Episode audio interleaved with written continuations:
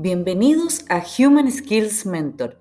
Soy Connie Aguirre y aquí conversamos de técnicas, ideas e inspiración para los desafíos laborales.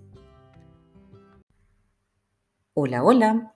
Hoy te quiero compartir cuáles son las habilidades más valoradas por las empresas estas habilidades que te voy a compartir, que son 15, en general coinciden en todos los estudios que hay sobre estos temas y puede ser útil tanto si en este momento estás buscando trabajo o estás conectado con que quieres potenciar tu carrera. Veamos la lista, hay muchas más, pero estas son solo 15. El liderazgo, siempre en primer lugar, muy importante. El trabajo en equipo y la colaboración la comunicación. Y dentro de la comunicación, ahí uno podría especificar más, está la escucha, la oratoria, por ejemplo, entre otras. La resolución de problemas, importante también. El pensamiento crítico, este es un temazo. ¿Cuántas veces estamos tomando decisiones y no paramos a analizar los datos? Es muy importante este tema del pensamiento crítico o pensamiento riguroso, como me dijeron una vez y que me gusta mucho ese término. La adaptación y la gestión del cambio, por ejemplo. La autogestión, que también es otro temazo.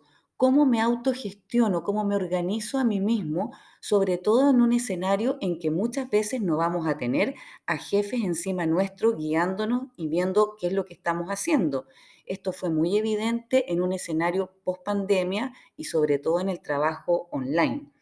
Bueno, la organización del tiempo también. Este es un temazo cómo organizo, cómo gestiono mi tiempo para ser más productivo. Esta es una gran habilidad ejecutiva y muy importante.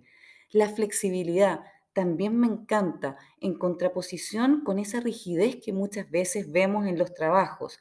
La creatividad, la innovación, la empatía.